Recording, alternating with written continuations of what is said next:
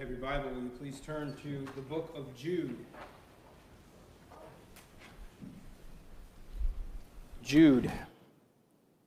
You can pick any chapter you like. Jude will be fine anywhere there.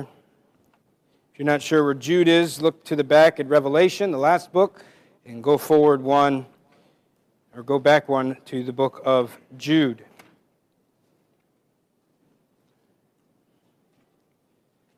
Been thinking about this letter for a few weeks now, and you can only imagine the song that keeps playing through my head. Is uh, unfortunately I only know the first line, so it just kind of plays on repeat. Uh, has nothing to do with this letter. And if you don't know what I'm talking about, that's probably better. We're going to begin a few weeks in the letter to, a letter from Jude to a group of people that uh, we really don't know much about, but there's, as you can see there, there's just a whole chapter. It's 20, 25 verses long there. But within the 25 verses are just gobs and gobs of truth. And I was talking to a friend uh, this week, and he said, Oh, I preached through Jude. And I said, Oh, really? You know, how long did you take? And he said, Ah, three months. Wow, three months. How did you get Spent three, but there really is that much there. We're not going to take three months. We'll probably go a little longer than that and uh, spend some time in June. But uh, no, we're, we're going to, um, this morning, um, probably only cover the first three verses, even though you're, you have a bulletin there it says we'll cover the first four. But just for sake of making sure that we give everything appropriate attention, we'll spend probably just that much time in, in this letter here. I went away and my glasses are gone, so I got to find them. There they are. I'm going to read um, for you the first few verses of Jude. We'll read further than we will plan to go this morning, but just to give yourself a, familiarization with what the letter is all about. Beginning in verse 1 Jude, a servant of Jesus Christ and brother of James, to those who are called, beloved in God the Father, and kept for Jesus Christ. May mercy, peace, and love be multiplied to you. Beloved, although I was very eager to write to you about our common salvation, I found it necessary to write appealing to you to contend for the faith that was once for all delivered to the saints.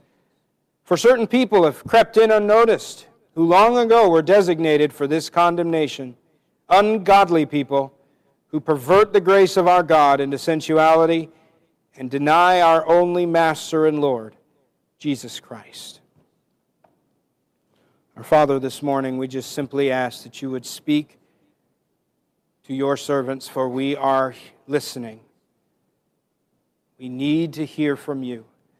We do not need to hear a man's thoughts. We do not need to hear platitudes, motivational speeches tips for life, we need to hear from our Creator and our Father, the one who is above all things. So we ask that you will speak through your word to our hearts and by your Spirit cause us to know what we need to know from these words. We pray in Jesus' name. Amen.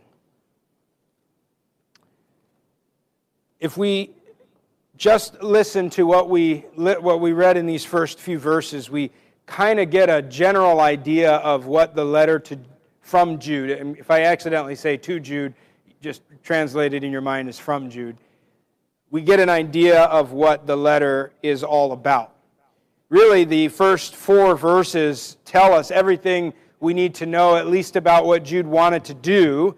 Then in verses 5 through 16, he unpacks uh, in so many different ways, illustration after illustration, and, uh, and just so many word pictures that Jude will paint for the people here to describe what he already said he wants to talk about in verse number four. So this morning, will probably look a little bit more like a teaching overview of, a, of an entire letter in which we only focus on the introduction, which is why you have such a flashy title in your notes Introduction to Jude. reading these will give us uh, all that we really need to know in, a, in an introductory sense to understand what Jude has to say. Because before we can do anything with this letter, we need to understand what Jude was going to say, what, what the Spirit of God and the human writer Jude was intending to communicate, not first to us, but for those Christians in the first century and what that was meant to communicate, and then we can understand what this letter does for us. So, in a sense, we're looking at the first four verses, but in another real sense, we're looking at the entire letter. And I would encourage you to take the five minutes to sit down this afternoon and read the entire letter of Jude, uh, and even uh, once a day to spend the few minutes that it takes to read the letter many times and saturate yourself with this letter taking uh, note of what he says and why he says it and how he says it, so that as we spend the next few weeks looking at these 25 verses, uh, God's word will open up to us, maybe in a way that it had not previously done.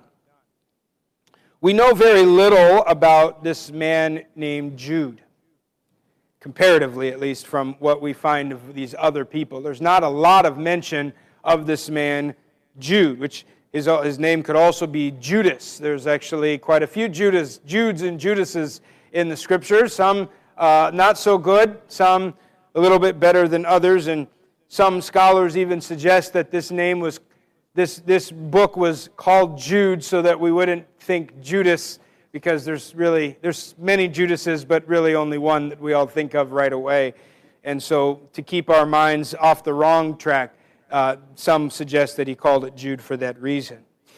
As little as we know about Jude, though, we know even less about the people that he's writing to. Really doesn't give us the information like many of Paul's letters do, where it says, you know, to the church in Philippi or to the churches in Galatia, or on and on. Uh, even sometimes, uh, if they're not specific churches, Peter and John will write to uh, specific churches, and, and he'll maybe even give some sort of a, of, a, of a Jewish nature or a region where they might have been. But we don't have any of that here in Jude. If you are interested in doing a little bit further study, there are many, many similarities with Jude and the second epistle of Peter, and that kind of gives us some, some clues as to who may have been written uh. But we really don't have to know all of those details that are helpful and nice to have. We don't need them all if we're going to understand the purpose of the letter.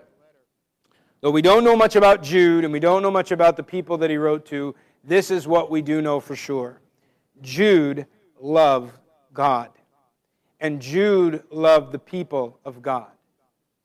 And wherever Jude was, he desired that the people that he wrote this letter to would be grounded in the truths of the gospel.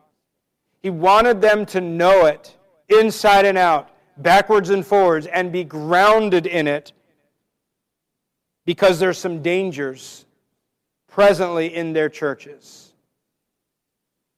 He wanted them to know the wonderful salvation that all believers share, even us, in this 2,000 year period between the letter writing and our time. The wonderful salvation that every believer in Christ shares with each other and in Christ. Jude, as I said, could see a dangerous thing happening within these churches. I don't know if it was one church or groups of churches. We're not really can't be really sure there. But he saw something and knew that it had to be addressed. And Jude, in his short little letter, will unpack one big truth, namely about the gospel, and warn the churches of some very dangerous uh, perversions of the gospel and how that's going to affect them negatively and, and give some instruction to these believers on how they are to respond to that. So this morning, we are going to just try to get a sense of what Jude is meaning to, to communicate, and then in the coming weeks, looking at that in more detail. So, our outline is pretty short, it's pretty simple. Uh, it's just an introduction who I am and who you are. Jude says some very important things in a piece of the letter that we might be tempted to skip over because it doesn't look like the meat of the letter. This is the usual, the customary form of letter writing of the day. In our time, if you write a letter, many of us don't write letters anymore, but if you send an email, uh, you usually write your name at the bottom. That's how you know who wrote the letter. And then at the top of the letter, you tell who it's to. And that's how the person knows who's supposed to be reading this letter. But in this day, as we learned in, in other letters, as we saw most recently in Philippians, uh, that the ancient custom was to begin a letter with the sender's name, so that's why it's Jude, and then to address, the letter immediately afterwards. So to uh, whoever you're writing to, and then follow it with a greeting, which we have here in verse number two. May mercy, peace, and love be multiplied to you. So that's really what we want to focus our attention on this morning, because as I said, it, it may seem perfunctory. It may seem just kind of you have to say these, these things, and then you get on to what you really want to say. But in these two verses, we have so much, and Jude is intentional in everything he says just in these two verses right here. That's what we want to catch as we are, as we are walking through the letter. So, first of all, we see that Jude, uh, the first part of our outline, Jude just simply wants to know, tell them who I am. Who I am. Uh, Jude is going to introduce himself, and he does it in two ways, and they're right there for you to see. He says he is the servant of Jesus Christ and the brother of James. Now, just like the uh, Old Testament or the New Testament writers, uh, all identify themselves as servants of Jesus Christ. Uh, a more literal translation of that word would be the slave. Uh, not, not a servant by uh, this is my job and this is my, my choice, but the slave of Christ. I am bound to him. There is no release, and I can't be more pleased about that, that I am bound to Christ. This is the word that servant communicates. And Jude wants them to know before anything that he is the servant of Jesus Christ. Now, That's important for a couple of reasons. First of all, because in a few verses, verse number four, he is going to contrast his position with Christ with the outsider's position, who are those who deny the lordship of Jesus Christ. If you look down at the end of verse number four, it says that they deny our only Master and Lord, Jesus Christ. They do not view themselves as the servants of Jesus Christ. They view themselves as deniers of that. They deny the lordship of Christ. Another reason that this is important that Jude begins his letter like this is because whatever he is going to say, he does so with the authority of his master, not himself. Jude is not presenting himself to the people as one that deserves their respect one that deserves their awe and their admiration and their attention. Jude says, Understand what I am going to say, I say as a servant, I say as a slave to Jesus Christ.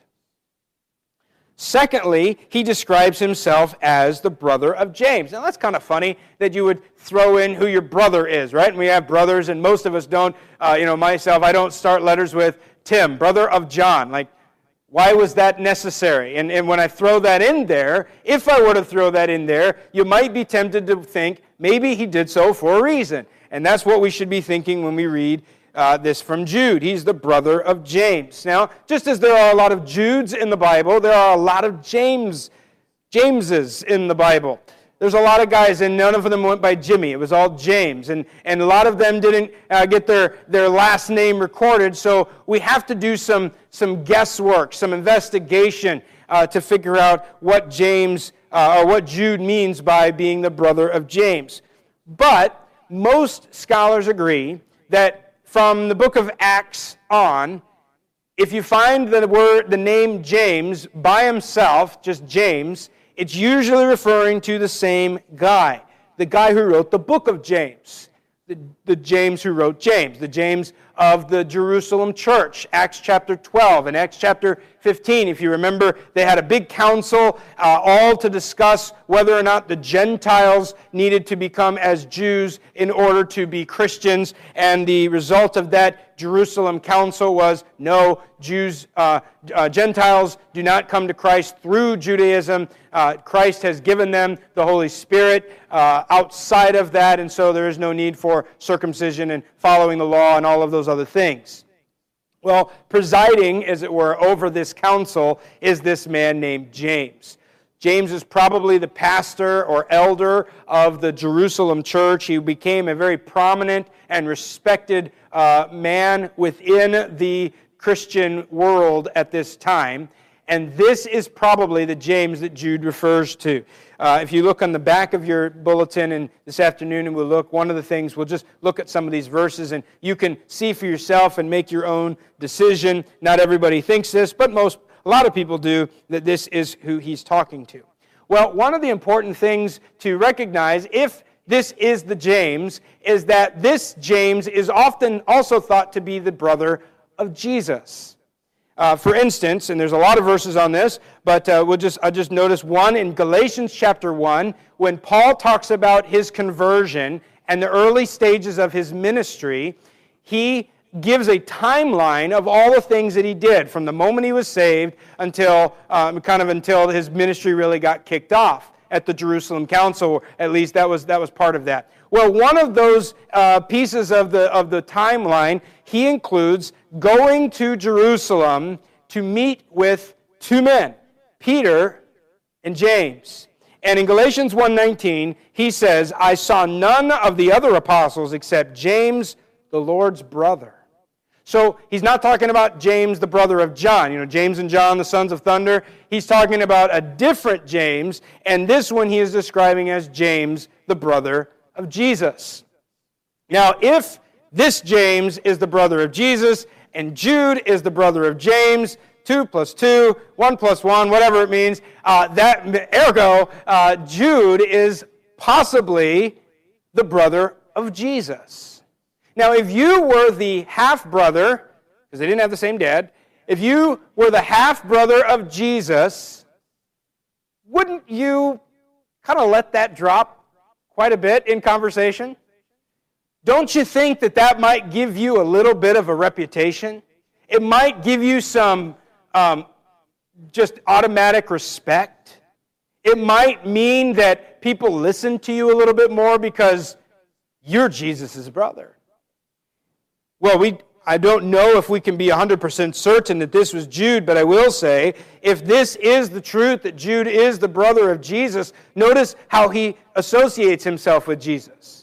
Not as the brother of Jesus, as a servant of Jesus Christ. Because first and foremost, whatever else he was, he was a servant, a slave to Christ. And that's what Paul writes to the Corinthians in 1 Corinthians 4 1. He says, This is how one should regard us as servants of Christ. Don't get all uh, bent out of shape about, oh, how talented they are and how great speakers they are and, and how wonderful they are at writing and, and teaching. View us as servants of Christ. Because Jude does not want to abuse the position that he has in writing this letter. He is not trying to gather a following. He is not trying to start a revolution. He is not trying to begin his own, uh, his own little cult. He says, Everything I say to you, I say as the servant of Christ. Secondly, Jude tells them who they are. But in your notes, write who you are, okay? Who you are. I want you to know who I am. I want you to know who you are. Now, we don't really know who these people are. The people knew who they were, right? They received the letter, they were reading the letter, but we don't have that information. So, were these Ephesian Christians? Were these mostly Jews? Or were there some Gentiles in there? Were they in Asia? Or were they, where were these people? We don't know. But Jude gives three descriptions of these Christians that are, are intentional and purposeful and very meaningful even to us. He says that in the second part of verse 1 to those who are called, beloved in God the Father, and kept for Jesus Christ. This, is, uh, this, this letter is often linked and called one of the Catholic epistles because we don't know who this was written to. And the word Catholic is it just means universal. So it's a universal uh, one. Several other letters that don't have a specific addressee on it, and so they're they're they're categorized in this uh, uh, a Catholic or universal epistle. How does Jude then describe these unknown people? Well, in three ways. And I'll just kind of give you a little study note as we go through this that this is the first of many triads. Now, if you've seen a lot of action ninja movies, then you're thinking of the wrong triads, okay? We're not talking about the Chinese underground uh, criminal organization. We're talking about a literary term that just means a trio or a triplet, a, a group of three. And Jude loves triads. Jude loves to use groups of three. This is the first time we're going to see it. Uh, called, beloved, kept. He's going to use it over and over and over again. So pay attention for them, and you'll begin to see them immediate, as immediately as the very next verse with mercy, peace, and love. And he'll use that over and over again. Let's look at these three very carefully and understand what Jude wants them to know about themselves as Christians. First of all, he says that they are called. They are called. Now, this word called, as seems as so many other words, don't necessarily mean what we think they mean in our modern day usage. If I pick up the phone and dial your number, I called you, but you might not answer. That's not what he means there. It's not just some generic calling to see who will answer, but rather a very specific one. This word called is a salvation word. It's a word that is often used in the description of a Christian, of a believer. And you can write these, these passages down and look at them a little bit later and, and see what I'm saying there. But every time we see this in the New Testament, it's describing people who are in Christ. It's important to recognize it's describing people who are saved, who are Christians. For instance, in Romans 1 and verse 6, Paul writes to the Roman Christians as you who are called to belong to Jesus Christ, who are loved by God and called to be saints. Again, to the Corinthians, Paul writes in 1 Corinthians 1 2, he calls them those who are sanctified in Christ Jesus, called to be saints together with all those who in every place call upon the name of our Lord Jesus Christ. So these are called people because they have been in Christ. A very important instance of this word is in Romans chapter 8, what some of you will recognize as the golden chain of redemption. And in there, it talks about those who are called, Romans 8, verse 30. And those who are called, verse 30 says, those are the ones that he justified, and those are the ones that he glorified. So the call is very specific and it's effective. It's not a call that goes out that might not get returned. It is not it is a summons and it is a summons that is always obeyed. When God calls, it is effective. It does what it is intended to do. And when Jude writes to them, he says all of that in that one word, you are called. You have been called by God. It is not just being invited as if they had an option not to answer they have been summoned by God. One scholar, uh, Tom Schreiner, uh, says that the term called does not merely mean that God invited believers to be his own. Those whom God calls are powerfully and inevitably brought to faith in Jesus Christ through the proclamation of the gospel.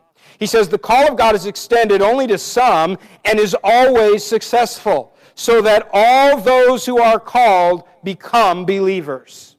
And that's important. You have to get that. That if you are called, you are a Christian. Okay? And this word called is going to contrast the people that James is writing to and the people that James is writing about, which we'll get to probably next week.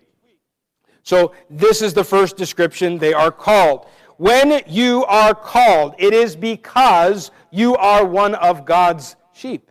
You are one of His chosen. The elect is what, is what the biblical term. God has opened your eyes. He has given you a new heart and caused you to believe and come to Jesus. And all of that is packed into the little word called. Secondly, they are beloved. And we won't spend as much time on the word beloved, but notice that they are beloved in God the Father. I like how the, the New English translation uh, uh, renders this as wrapped in the love of God. It's important that the Christians that Jude is writing to recognize that they are called, but secondly, deeply loved by God. Once again, this is going to separate them from the outsiders that Jude is about to write to. Thirdly, they are kept, kept for Jesus Christ. Very simply, they are safe in Christ. Now, Jude begins and ends his letter with this idea of being kept. If you look down in verse number 24, which is his beautiful doxology, he says, Now to him who is able to keep you from stumbling or keep you from falling. You are kept and you are kept. It's an important word, it's an important term. All three of these words have been produced for the reader to get one big idea buried deep in their heart. Here's what it is all of them describe what God did, not what they did. They did not call themselves, they did not love God, they did not keep themselves. All of it is to emphasize that God has done this, that God did it all. And since God is the one who called you, and God is the one who loves you, God is the one who keeps you. You could not, what's the song we sing? I could never keep my own through life's fearful past, for my love is often cold. He must hold me fast. He keeps us. He called us. He loves us. One, uh, someone once said, Jude roots our identity as Christians in what God does for us, not what we do for Him. Now, there are certainly a lot of things that we do for God. We serve God, right? And servants do things for their master. But Jude does not want them thinking about what they do. He wants them to begin this letter thinking about what God has done for them because, quite honestly, what he has to say is not very good, very negative. It is, frankly, damning, condemning, and judging, but not to them. And Jude, before he gets on to them, he wants you to understand who you are because you have been called. You have been loved. You have been kept. Jude wants us to understand what the gospel is before he explains what the gospel is not.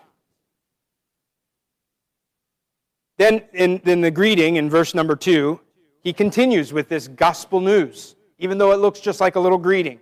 He continues with gospel news. May mercy, peace, and love be multiplied to you. Mercy, peace, and love. This is not quite like Paul's normal uh, greetings. He usually uses grace and peace. Grace of our Lord Jesus Christ, the love of God, uh, the, the fellowship of the Holy Spirit, or just grace and peace to you from God our Father and the Lord Jesus Christ. Paul likes grace and peace. Jude uses mercy, love, and peace. We'll unpack this more, but just for sake of time, here's why Jude, I think, uses mercy, love, and peace. First of all, because they're going to need mercy, because in verse 22 they're called to show mercy. They're going to need peace, because in verse 19 there have been divisions among them. And they are going to need real love because in verse number 12, it describes the outsiders who have been feeding them their own selves and doing things not for the good of the body, but for their own good and they will need real love. And Jude says that which you already have in Christ mercy, peace, and love may it be multiplied to you. May it continue and abound over and over and over again to you. That is his prayer request for these Christians. Jude's description is a gospel description. His greeting is a gospel greeting. And everything that he has said to them is about to impact the way that they understand the rest of his letter. So if we're going to understand what the way that we should read this letter, we need to understand we are the same as he describes these Christians. We are not Christians in Jerusalem or Ephesus or wherever these Christians may have been, but if you are in Christ this morning, you likewise are called, kept, and beloved. And mercy and peace and love have been extended to you from God the Father. And it will be multiplied to you through Jesus Christ. Now, notice just very, very briefly in verse number three, this is what Jude wanted to do. He wanted to write about a common salvation.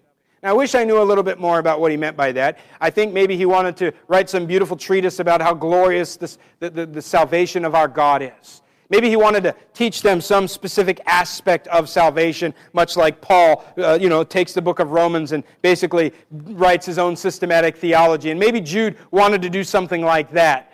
But instead, he said, I saw something happening in the church that was more pressing, more urgent. It needs to be addressed before I can talk about our common salvation. And so this letter, instead of about writing about the common salvation, he says, I'm writing to you about the need to contend for the faith.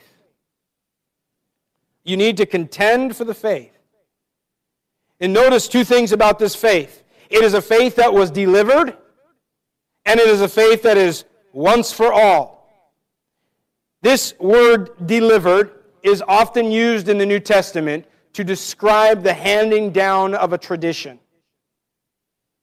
Traditions sometimes are good, sometimes are bad.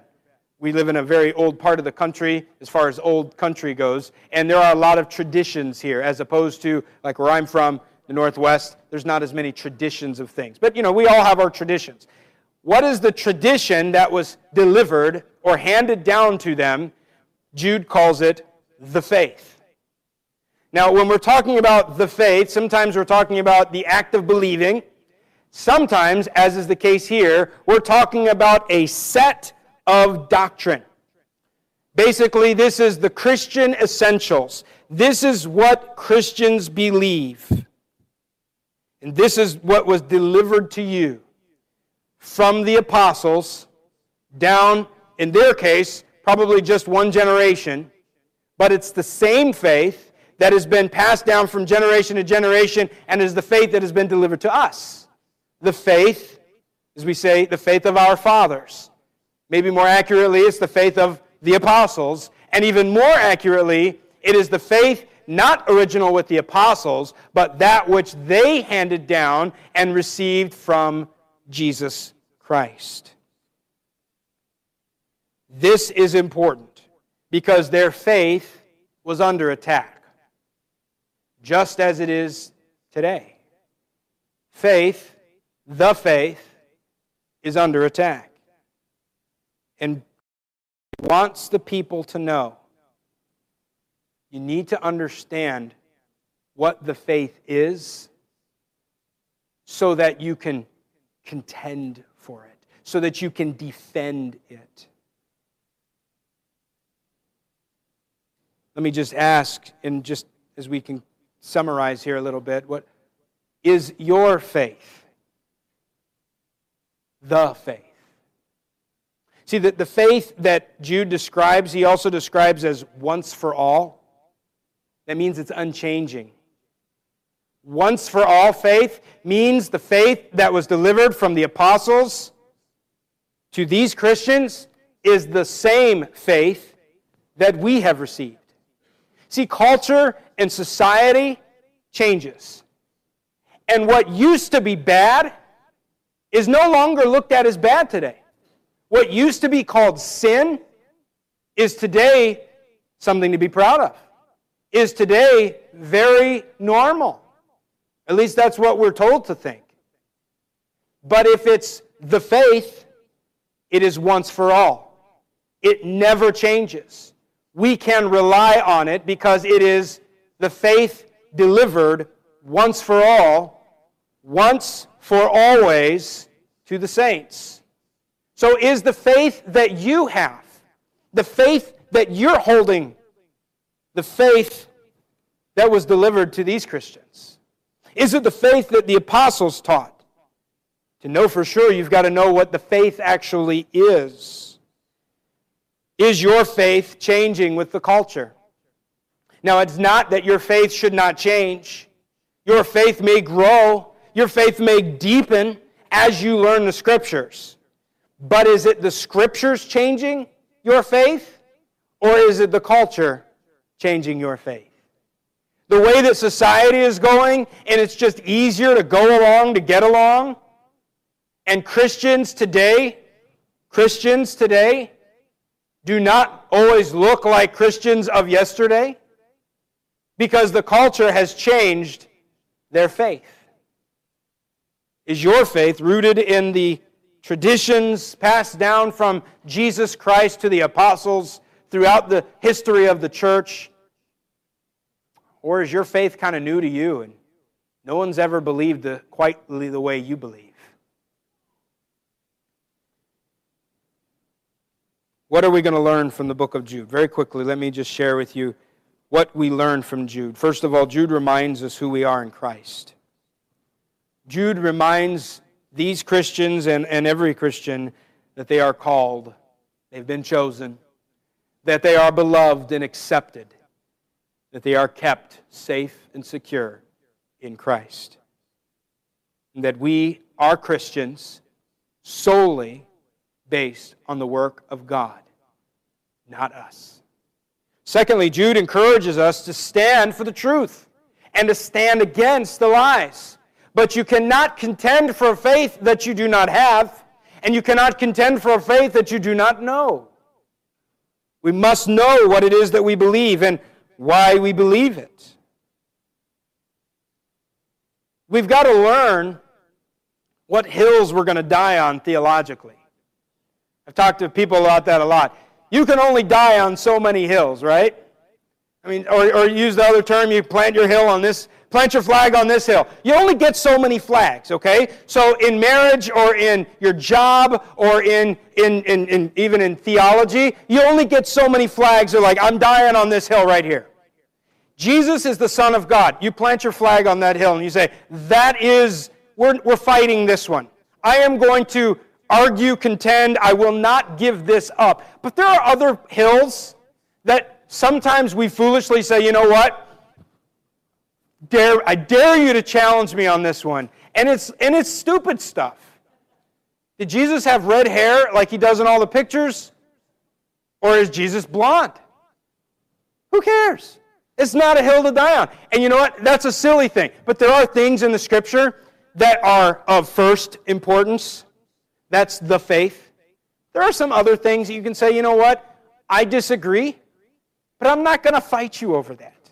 And so we need to learn, and Jude will help us, what hills they are, we are supposed to die on.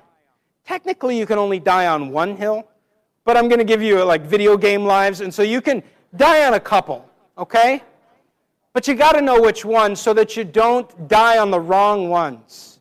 Because too many Christians either die on the wrong hills or try to go the opposite and say, I want to be loving to everybody, and so I don't want to die on any hills. You know what? You can have that ground. I'll just find another hill to stand on until someone else says, No, you need to back off that too. And they say, Okay, okay, I don't want to cause any problems. And they'll back off this. No, there are certain things worth fighting for. I'm not talking about with your fists. I'm talking about theologically, spiritually, we plant the flag and say, This one's not for sale.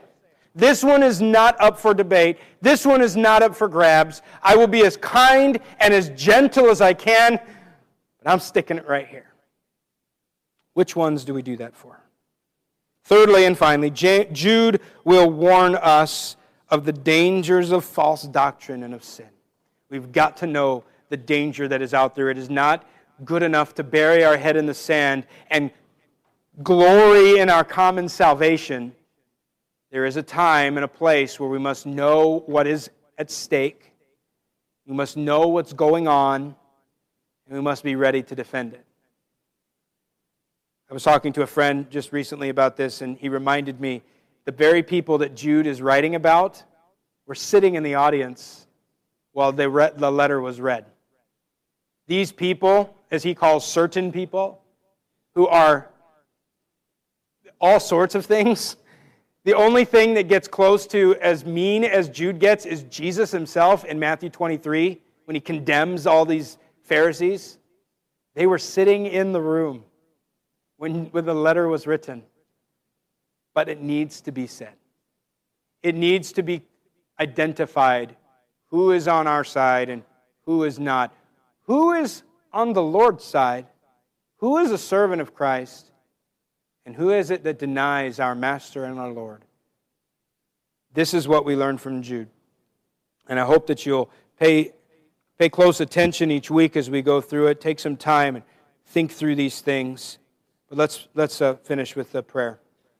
Our Father in heaven, we thank you that we have been given these words. Words of comfort and hope, as we see in the first few verses, and yet we will uh, drastically change gears to warning and judgment. And I thank you just as much for those things. A very different type of a, of a, of a, of a sermon this morning, for sure. But uh, we, we, we ask that you will minister to our hearts with these words ground those of us who are truly Christian in our faith. May we never doubt it. May we not have to wonder. May we not have to keep thinking and, and hoping, but be sure and confident so that we may build on our faith and grow in maturity. I pray that those who think that they are in, they are Christians and truly are not, would see their error of their ways and and believe the truth rather than the lies that they've been told. I pray that as we study this, this book, that you will show us the faith that is under attack, and that was then and it is now, and that we might learn how we should be contending for the faith. Not mean spirited, not with vitriol and hatred, but as you intend. May we learn where to plant the flag. May we learn where to stand and not give an inch. At the same time, showing mercy and love and peace to those around us. Father, if there's anyone in the room that does not know Christ as Savior, we pray that that calling and that love and that security of the gospel might be made clear to them, that they might know the true gospel, that they might know what Christ has done for his people. And we desire that they would repent and, and turn to Christ and believe the gospel. We desire that they would be called and loved and know the security of being kept in Christ. We leave that to you because we cannot make them, and you are going to do the work in them just as you've done it in us. We give you thanks that you've done this work in us, and we pray that you will continue calling your sheep to the fold. And we are confident that your sheep hear your voice and they follow you. And you give us eternal life. With whatever situations each person is dealing with, I pray that you might give us a new understanding, a new appreciation of the gospel. And not just its purpose for salvation, but its purpose every day of this Christian walk. And that you might give us hope, and that you might give us joy as we live out each day your will for our lives in the power of the gospel. Bless your people, I pray. In Jesus' name, amen.